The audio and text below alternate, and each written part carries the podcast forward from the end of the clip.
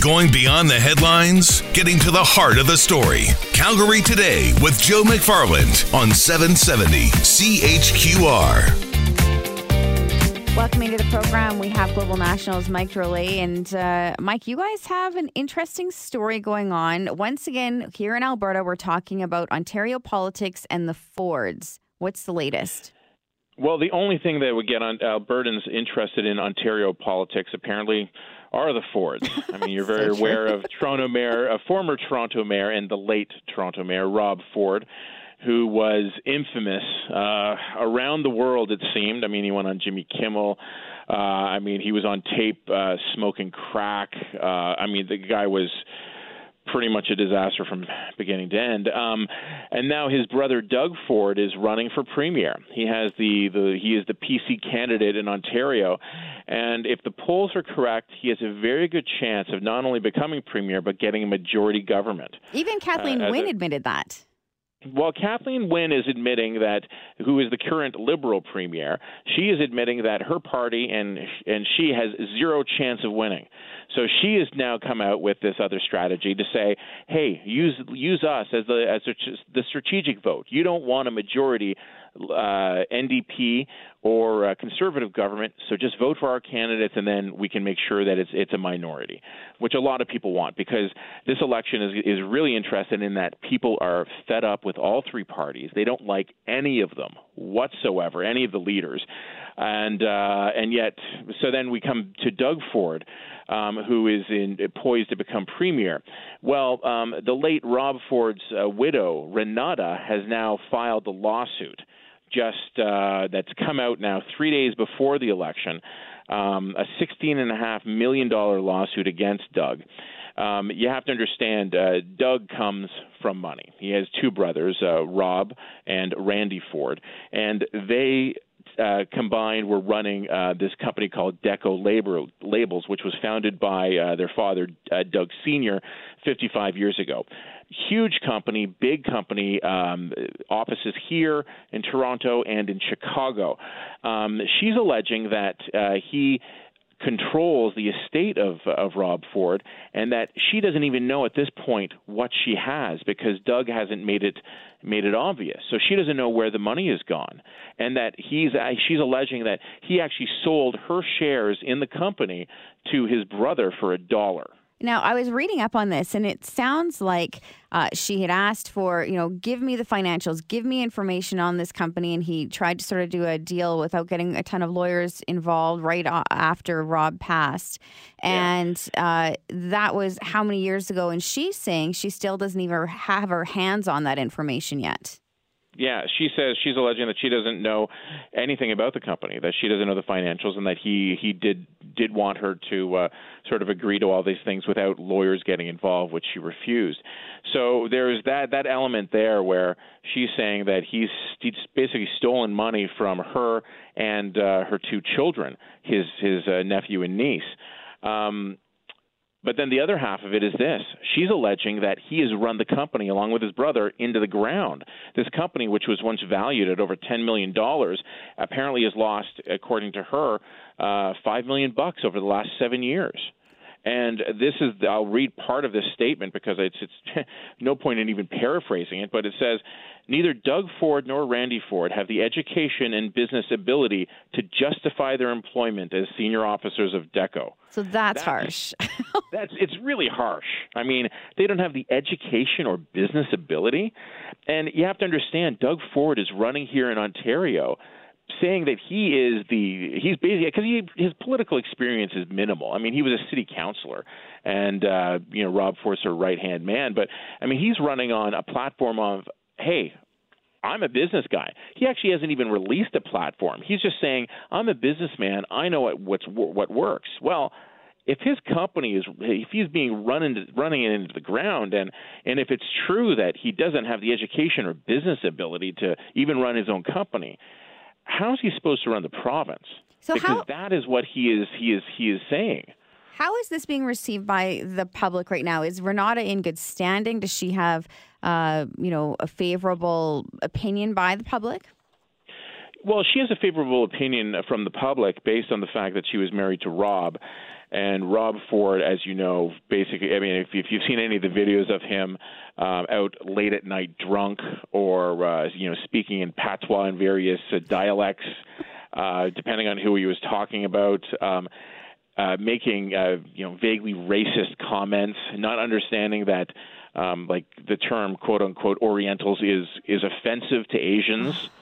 Um, that one was, was particularly nasty. Uh, you know, you know, talking about um, oh, I you know, Jewish people and that he has a Jewish lawyer, but not using the term Jewish, you know, oh, that no. sort of thing. Oh no, yeah. Yeah, no, it, it was it was really really inappropriate. And I mean, the guy just but he just didn't understand. I mean, he was just sort of like the good old boy, and yet he had support. I mean, nobody's ever seen anything like it. The the Fords have always had support from the far left and the far right and it didn't make sense because they've always been very, you know, they they were born with silver spoons in their mouths, yet they appeal as the everyman The average to the guy. left wing, to Mhm. the average guy, and they, they've they've always done that, and that's how Doug Ford got the leadership of the conservatives over a couple of very um, uh, favorable candidates. But he got the he got the leadership, and uh, and and you have to also I don't know how much uh, to go into detail on this one, but um, I mean he's replacing the the former leader of the Conservative Party who had to resign because he was a victim of the hashtag Me Too movement. Right. Patrick Brown. Yeah. Uh, who was uh, all sorts of allegations were made against him, and so he had to resign. Which is why, just like six months before or less before uh, a provincial election, the Conservatives had to have a leadership race, and Doug Ford stepped in, and uh, and now he's in power. And and it's also, I mean, during at the beginning of the campaign was interesting. He, he doesn't have a media bus. Whenever you cover like a federal provincial uh, media campaign, there's always you know the the bus that, with the leader driving around the province, and then there's there's a media bus, and you know the media have to pay to get on it but then it allows them to sort of follow him around and follow around the leader to be able to uh, file stories and to see what's going on in the province and to really just cover the election. Well, he didn't do that. He's like, you know, I'm not doing a media bus. Even though it's not something that they pay for, it's like, but it's still, it's it's something that is done. And he didn't do that. And he's really um avoided one-on-one interviews.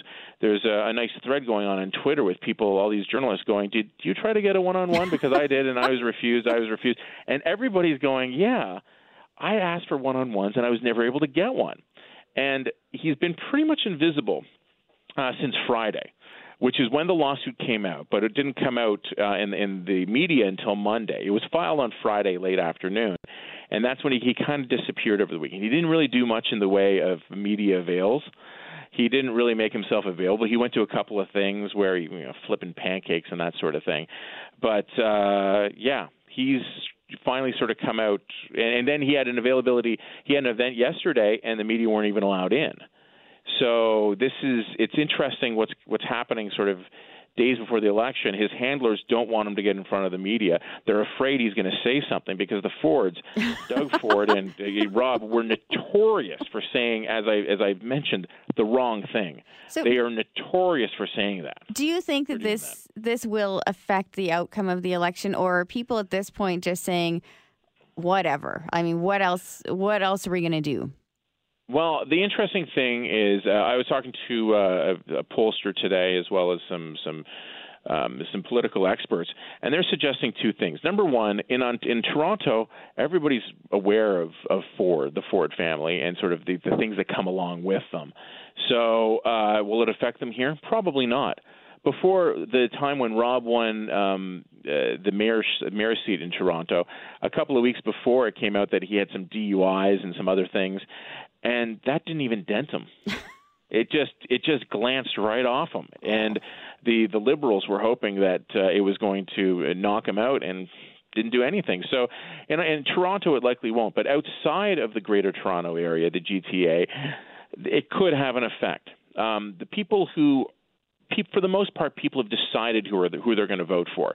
And in fact, I'm expecting there's going to be a record number of people who go and sign their ballot as in no vote Last election, we had uh, 29,000 people do that. Normally, mm-hmm. you have about 3,000 people do it, but last election, people were angry, and almost 30,000 people said, I don't like anybody. Well, this election is going to be even more. But um, what this is going to possibly do, uh, apart from because people have kind of decided, is um, it could bring out the youth vote. And in that case, that would help the NDP.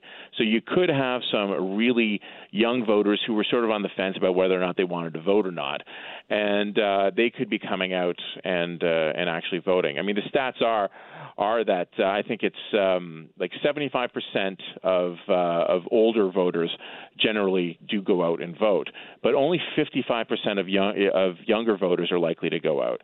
So that's that's a huge number. Like almost half don't vote. Um, and if they are as disgusted with with uh, Doug Ford as it, just based on these allegations, and they're not proven in court. Here's the other thing: he doesn't even have a chance to really mount no. a defense on this because you can't mount a defense in like a day or two. You take it takes a month for for lawyers to figure this stuff out. Now, to be um, fair, nor has he responded enough, to them either, right? Well, he did respond today. He just said that they were uh, that they weren't true and that he would fight them in court. Hmm. And uh, he also um, you know, outed Renata as as having some addiction issues. Oh no! And that he was always there. I'm yeah, exactly. It was a little unseemly, but uh, you know, he's. I mean, he's trying to do anything to really, you know, change the topic. And people asked him. We were the reporters there were asking him flat out. Okay, if you are such a businessman, well, release the details about your company. Tell us how much you make. And he wouldn't do it. He doesn't even answer the question. He won't even go there. But if you are running on, hey, I am a businessman, I'm successful, I know how to run a business, well, you kind of should you should prove it, right? You'd think so. I don't know. It's been interesting though. Across the country, across the world, we've had so many votes lately that have been those protest votes or those I don't like anybody votes. So it'll be interesting to see what happens in Ontario for sure. Well, it will be. And I mean, for the most part, I mean, Doug Ford has run on slogans. Rob Ford ran on Stop the Gravy Train, and they didn't have anything else beyond that, and people just voted for him. And Doug Ford's got the same sort of thing going on. He's just he's just a bunch of slogans, and and he doesn't even have a platform. He you ask him about so what's your platform? He says go to my website and look at it. And basically he's redirecting people to his website because on the front page it says donate. well, I don't oh, know. And, Here and, and, the one little and one little actually little thing, little tidbit here, which is actually kind of uh, interesting, funny, and, and, bizarre at the same time. Um, uh, at Renata's house, at Rob Ford's old house, it's it's up for sale. That's not really remarkable in itself, except for the the for sale sign. It says Rob Ford's house for sale on oh. it. Oh my goodness. Well, is that strange? It is weird. I have to say, being in Alberta, it's nice to talk about another province's politics that isn't ours or BC's for once. So, well, I mean, if you guys get a, a few, I, I, I kind of hope that you guys get some train wrecks soon, so then oh. I can stop talking to you guys and have you laugh at me for the province of which I live and the people of which run it. Oh, it's an interesting time. Well, hopefully, we'll find you on uh, a media bus somewhere soon. Thanks, Mike. yeah, thank you. And please, for all of your listeners out there, just elect some some train wrecks in the future. No, just, just for us, for us, for us people in Ontario who have suffered so greatly. Uh, the next person who comes out and says that they want to do something completely off the wall, just elect them, just for us. Listen, I'm not going to go there. It's a hot button here. Thank you very much.